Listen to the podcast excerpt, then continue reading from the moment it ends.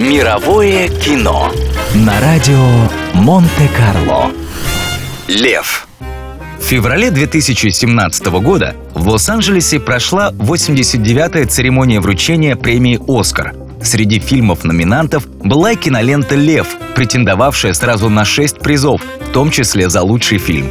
В основу картины легла реальная история австралийского бизнесмена индийского происхождения Сару Брайерли – в пять лет мальчик по нелепой случайности потерялся в Индии и очутился за полторы тысячи километров от дома и родных, не зная толком ни названия своего города, ни своей фамилии. И даже имя, как выяснилось в конце фильма, он всю жизнь произносил неправильно.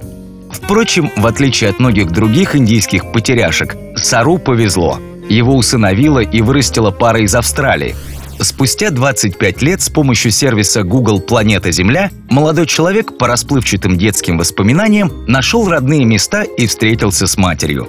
История Сару Брайерли поразила многих, кто ее слышал. Так, например, сценарист фильма Люк Дэвис прочитал о ней в интернете, а несколько дней спустя получил предложение адаптировать ее для кино и, не раздумывая, согласился – Актеров на взрослые роли нашли довольно быстро, а вот найти пятилетнего мальчика, который бы сыграл Сару в детстве, оказалось проблемой. Режиссер картины Гард Дэвис говорит, что дети могут стать хорошими актерами лет с восьми. Найти же умеющего играть пятилетку ужасно трудно. Пробы в Индии прошли более двух тысяч детей, из которых удалось отобрать 200. Всего поиски маленького Сару для фильма продолжались около пяти месяцев. В итоге выбрали малыша Сани Павара из Мумбаи. Премьера драмы состоялась на кинофестивале в Торонто в сентябре 2016 года.